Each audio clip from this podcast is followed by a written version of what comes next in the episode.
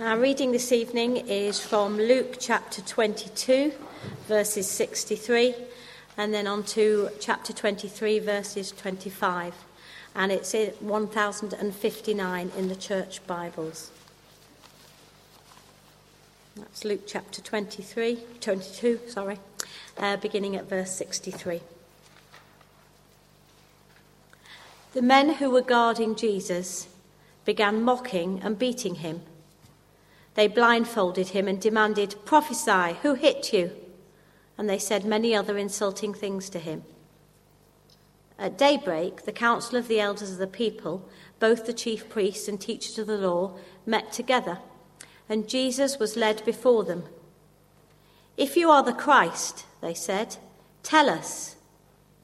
Jesus answered, If I tell you, you will not believe me. And if I asked you, you would not answer. But from now on, the Son of Man will be seated at the right hand of the mighty God. They all asked, Are you then the Son of God? He replied, You are right in saying I am. Then they said, Why do we need any more testimony? We have heard it from his own lips. Then the whole assembly rose and led him off to Pilate, and they began to accuse him, saying, we have found this man subverting our nation. He opposes payment of taxes to Caesar and claims to be Christ a king. So Pilate asked Jesus, Are you the king of the Jews? Yes, it is as you say, Jesus replied.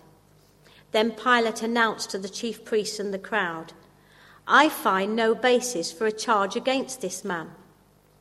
But they insisted. He stirs up the people all over Judea by his teaching. He started in Galilee and has come all the way here. On hearing this, Pilate asked if the man was a Galilean. And when he learned that Jesus was under Herod's jurisdiction, he sent him to Herod, who was also in Jerusalem at that time. When Herod saw Jesus, he was greatly pleased, because for a long time he'd been wanting to see him. From what he had heard about him, he hoped to see him perform some miracle. He plied him with many questions, but Jesus gave him no answer. The chief priests and the teachers of the law were standing there, vehemently accusing him. Then Herod and his soldiers ridiculed and mocked him. Dressing him in an elegant robe, they sent him back to Pilate. That day, Herod and Pilate became friends. Before this, they had been enemies. Pilate called together the chief priests, the rulers, and the people, and said to them, You brought me this man as one who was inciting the people to rebellion. I have examined him in your presence and found no basis for your charges against him. Neither has Herod, for he sent him back to us. As you can see, he's done nothing to deserve death. Therefore, I will punish him and then release him. With one voice they cried out, Away with this man! Release Barabbas to us! Barabbas had been thrown into prison for an insurrection in the city and for murder. Wanting to release Jesus, Pilate appealed to them again, but they kept shouting, Crucify him! Crucify him! For the third time he spoke to them. Why? What crime has this man committed? I found in him no grounds for the death penalty. Therefore, I will have him punished and then release him. But with loud shouts, they instantly, instantly demanded that he be crucified, and their shouts prevailed. So Pilate decided to grant their demand.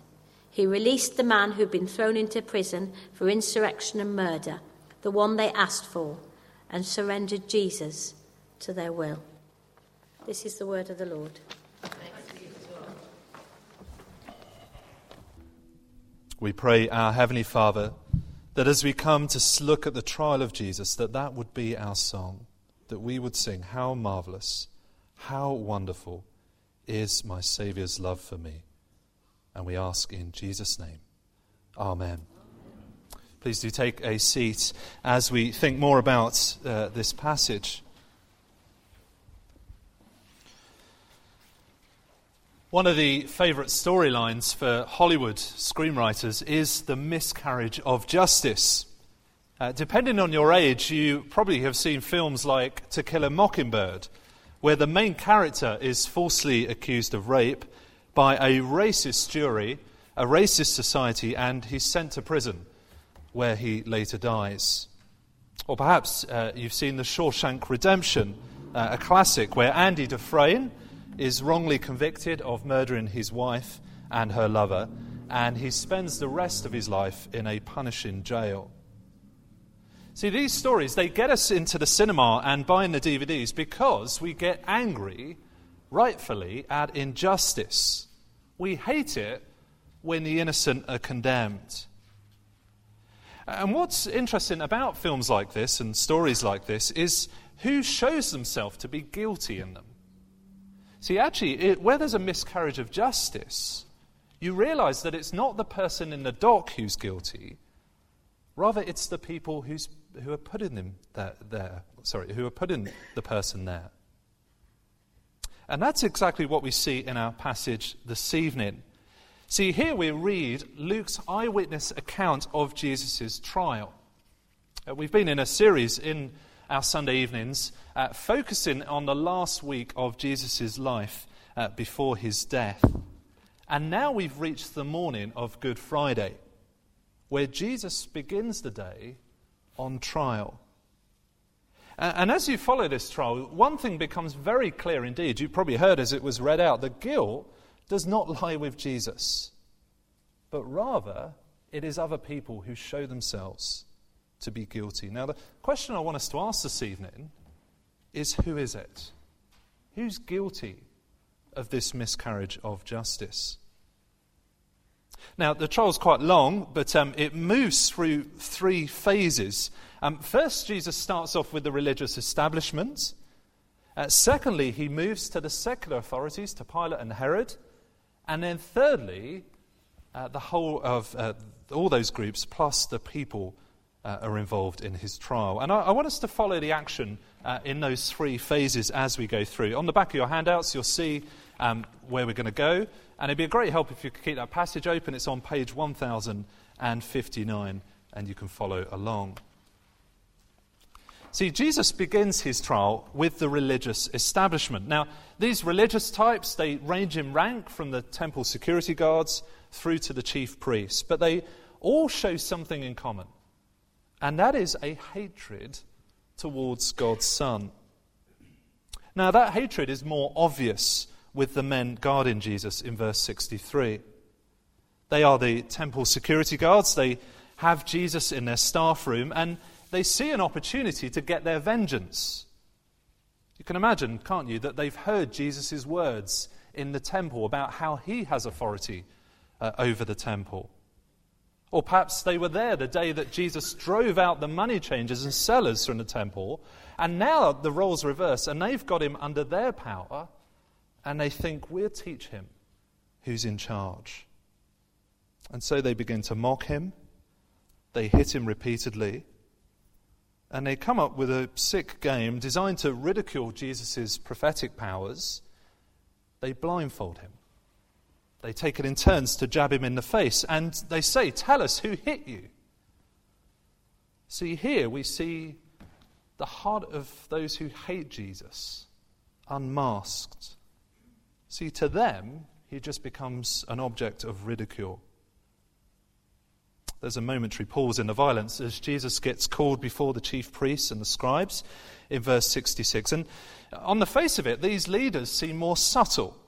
They show some sort of desire for justice and process. They call a council, they hold an examination. But it's clear, isn't it, that it's a foregone conclusion. See, they ask Jesus if he's the Christ, that means God's king, but Jesus knows it doesn't matter what he says. Their mind is already made up. Look at verse 67. If you're the Christ, they said, tell us. Jesus answered, If I tell you, you will not believe me. And if I asked you, you would not answer. Jesus goes on to explain who he is. He quotes from Psalm 110, a psalm that speaks of God's king he says in verse 69 But from now on, the Son of Man will be seated at the right hand of the mighty God. You think those words might be a moment to pause to stop what they're doing. But actually, they think they've been handed a gift. They think Jesus has just signed his death warrant. They say in verse 71 Why do we need any more testimony? We have heard it from his own lips.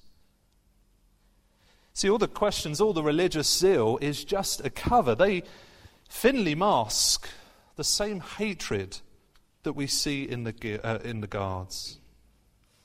See, we see, don't we? The religious establishment, the guards, the leaders, they try to prove Jesus' guilt. But all they do is reveal their own guilt. They should have bent the knee to him.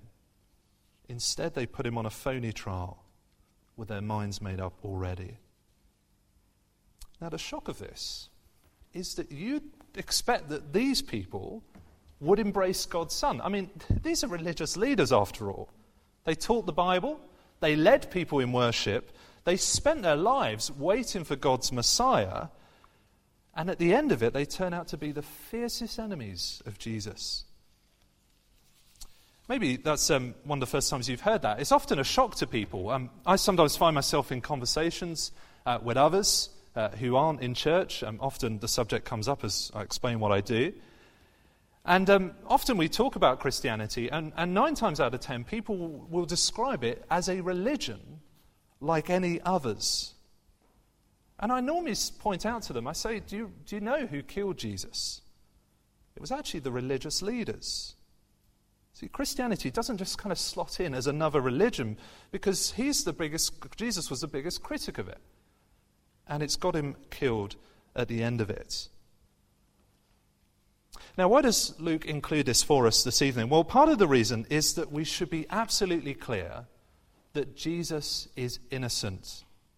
See, the reason for Jesus' death is not for any guilt on his part, it was just a plain prejudice and hatred towards God's Son. Now, we saw this a few weeks ago. You may remember if you were here for the parable of the tenants. Just have a look over the page uh, to chapter 20 and verse 14 on page 155. See, here Luke's already told us what the motives of the religious establishment are. Do you remember this parable, verse 14? But when the tenants, that is, these guys we're seeing here, saw him, they talked the matter over. This is the heir, they said. Let's kill him, and the inheritance will be ours. See, the religious leaders are motivated by their own desires. They want the temple to themselves, they want the inheritance for themselves. And when Jesus is perceived as a threat to that, they decide to kill him. But there's another reason I think Luke includes this, and it's so that we shouldn't be surprised when we encounter the same response. See, um, in a couple of chapters' time, in Luke uh, chapter 24, uh, we're going to see there that the work of Jesus is not finished. And the news of his victory over death is to be proclaimed to the whole world. And the church, that's us, uh, are to be part of that work. And we need to know that as we take that message out, that we're going to encounter this same response from people even seeming very zealous for God. See, people can't take on Jesus today. He's not here. Uh, so they can, they, instead, they take on his people. Do you know it's estimated that a quarter of a billion, that's just under the population size of the US, suffer persecution around the world? And Christians make up 80% of all global persecution. And at the heart of it is this a rejection of Jesus' kingship. And so we shouldn't be surprised when it comes. Uh, back in uh, chapter th- 23, we move on from uh, the religious leaders and the uh, temple security guards to Jesus in the secular courts. See, um, the trial does not end there because in 23, verse 1, uh, it goes into a different phase as Jesus becomes before the secular authorities. See, the, the Jewish leaders had a lot of power, but they didn't have the power to execute Jesus. For that, they needed the signature of the Roman governor, Pilate. And so they go to Pilate with three charges. They're listed in verse 2. And they began to accuse him, saying, We have found this man subverting our nation He opposes payment of taxes to Caesar and claims to be Christ, a king. Now, that first charge there, subverting our nation, uh, Jesus actually accused the leadership of uh, back in chapter 9. But now they reverse that charge and put it on him. Uh, the second charge about not paying taxes to Caesar, if you've been here in the last few weeks, you'll know is just plainly a lie. Jesus never said that.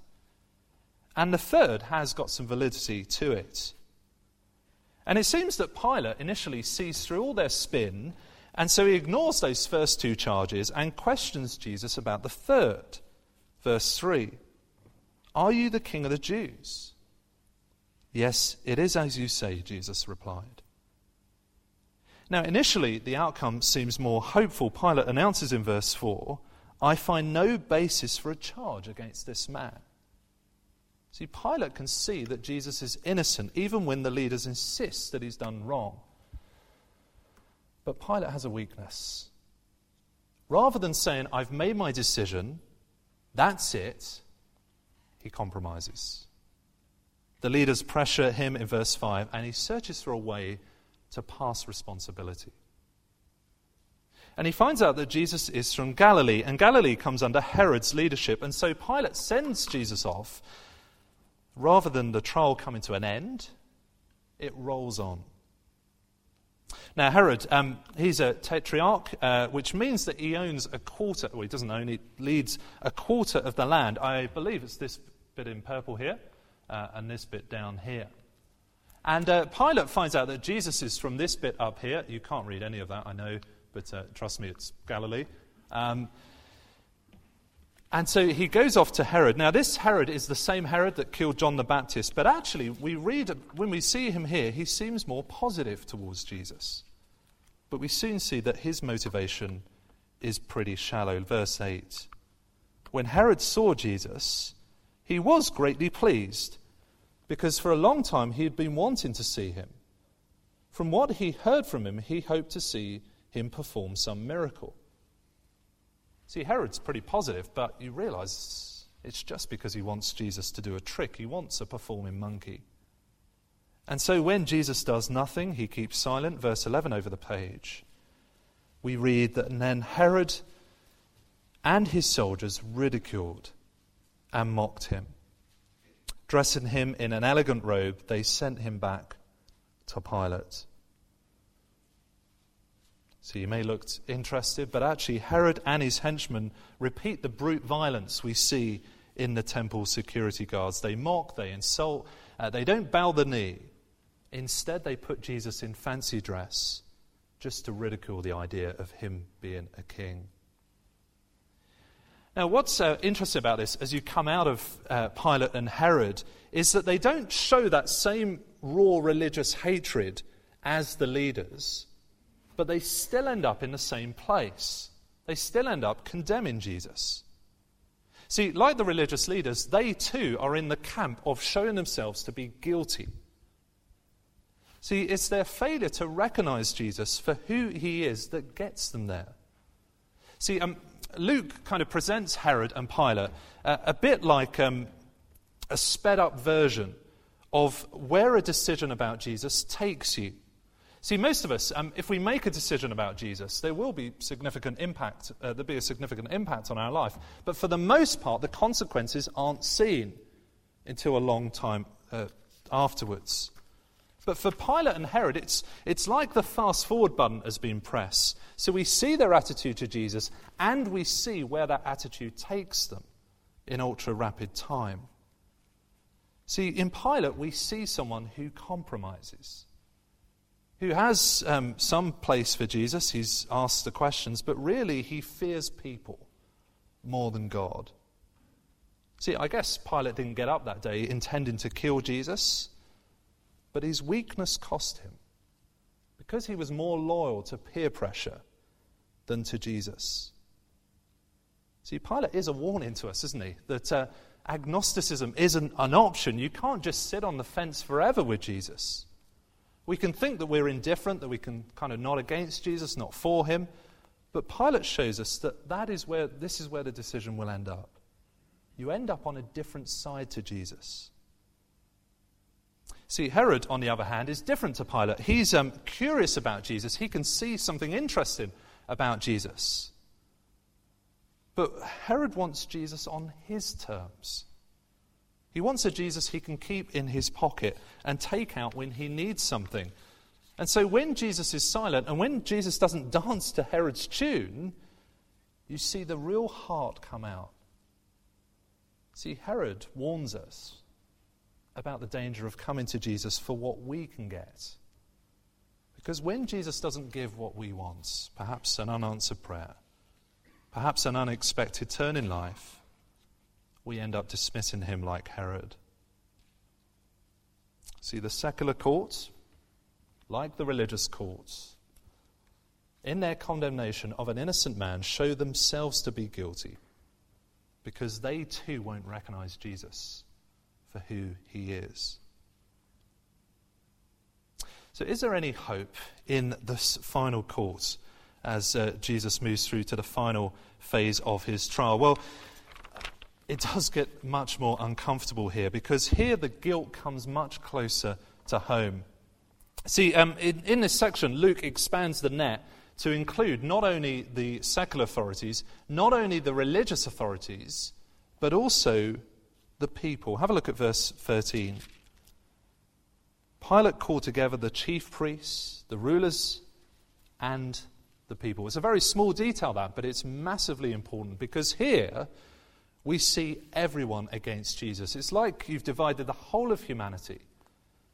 And on one side stands the lonely figure of Jesus, and on the other, every single man and woman. And Pilate announces the formal verdict in verse 14. He said to them, You've brought me this man as one who was inciting the people to rebellion. I've examined him in your presence, and I have found no basis for your charges against him. Neither has Herod, for he has sent him back to us. As you can see, he has done nothing to deserve death. Now, interestingly, here is a, a little side point. I find this interesting anyway, but um, as a little side point, there were seven stages to Roman trials. Uh, there would begin, uh, a, a, verdict like this would begin with an announcement of the arrest, the charges, uh, the decision that's been made, some other bits, and then the outcome. And it's just a little detail that, but it just shows us that Luke is actually recording the eyewitness material because his verdict, recorded here, matches exactly to those seven stages in a Roman trial. But despite the process being followed, despite the verdict of innocence, Pilate's weakness presents itself again. Because Pilate, instead of showing leadership, instead offers the crowd a consolation prize. He offers that Jesus is beaten in verse 16. And it's like the crowd sense a weakness. It's like they know they've got the foot in the door, and if they just prise it open a bit more, they can get what they want. And so they demand more in verse 20. Wanting to release Jesus, Pilate appealed to them again. But they kept shouting, Crucify him! Crucify him! For the third time, he spoke to them. Why, what crime has this man committed? I have found in him no grounds for the death penalty. Therefore, I will have him punished and then release him. But with loud shouts, they insistently demanded that he should be crucified, and their shouts prevailed. So Pilate decided to grant their demand. Mob rule wins out in the end. Pilate's love for peer pressure means that Jesus is killed on the altar of political expediency. The most evil act in the history of humanity is carried out as God's innocent king is killed. Those crowds were the same crowds that just days before were shouting Hosanna to Jesus as he entered into Jerusalem. And now those same throats shout, Crucify, crucify. And of course, this is not just something we can blame on others. We can't point the finger at one group or one time or one people. It's not just the religious elite, it's not just the secular authorities, it's everyone the man, the woman in the street. all of us, if we were there, we'd be in the same crowd as well. I found that song, How Deep the Father's Love, a sobering reminder every time I sing it. Those words that say, Ashamed, I hear my mocking voice call out among the scoffers. But there is one more twist in this trial. Because Jesus is not the only one on trial that day. There is another, is, he's almost uh, easy to miss. He's called Barabbas. And Luke tells us in verse 19 that Barabbas has been thrown in prison for insurrection and murder. Barabbas is actually guilty. And not only that, did you notice that Barabbas is guilty for the very charge that they level against Jesus? Barabbas has committed rebellion. And that's exactly what they accuse Jesus of. And in an ironic twist, the crowd not only condemn Jesus, but they call for Barabbas' release in verse 18. With one voice, they cried out, Away with this man, release Barabbas to us. Now, when you look more closely at this, you realize that Luke is showing us something vitally important about Jesus' death. Where do you see this? Well, first of all, Barabbas actually means, his name means son of the Father. And so the people are calling for the murder of Jesus, the true son of the Father, while calling for the release of a guilty son of the Father. Secondly, um, you would have noticed that Barabbas is treated as, is guilty, but treated as innocent, while Jesus is innocent, but treated as guilty. See, not only that day was Jesus condemned falsely for rebellion and walks to the cross, but a man who was condemned rightly for rebellion walks free. See, Luke is showing us that Jesus' death is a substitute. Yes, this trial is a miscarriage of justice. Yes, it reveals the guilt of humanity. Yes, it proves Jesus is innocent. But the trial also shows us that Jesus is doing it for a reason. He is condemned so that guilty people like Barabbas, like you, like me, can walk free. See, as you look at this trial, you realize from what we've seen about Jesus that he could have stopped here at any moment. As he sat blindfolded, of course, he knew exactly who was hitting him. He could have lashed out. As he faced the questions from the council. He could have shot to pieces their flawed logic. He'd done it before. As he faced Pilate and Herod, he could have demonstrated his power over them in an instant, but he doesn't. He stays silent. He lets the verdict fall. And this is why. Because he knows this is the only path, the only way that the guilty can go free. Imagine what it must have been like for Barabbas as he sat in the cell that morning. Barabbas, as he sat there, he knew he'd been caught. He knew that the Romans used crucifixion for rebels. He knew that all that awaited him was the nails, the agonizing death, and after that, the judgment of God. But then he hears news that he's going to be released. And in the confusion, he asks people, Why? Why am I being released? And someone says to him, Well, it's because Jesus of Nazareth is being crucified instead of you. Imagine the relief. Imagine the life change for Barabbas. But that is what Jesus has done to every single one of his people. See, without him, we're like Barabbas. We're guilty and only death awaits us. But Jesus steps into our place. He chooses to be condemned so that we can walk free. The rest of that song I mentioned earlier. Why should I gain from his reward? I cannot give an answer, but this I know with all my heart his wounds have paid my ransom. Let's pray.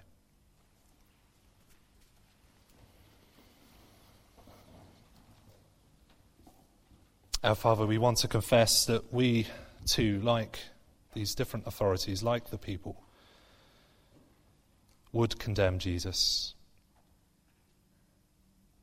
But we thank you, our gracious Heavenly Father, that the Lord Jesus stepped in to be condemned for the guilty. We pray for us, Father, who trust in his work on the cross. We pray that we'd be encouraged by this truth. And we pray for us, Father, who doubt that work, that you would encourage us. You would keep us confident in the death of your Son. Please, Father, work in us by your Holy Spirit. In Jesus' name, Amen.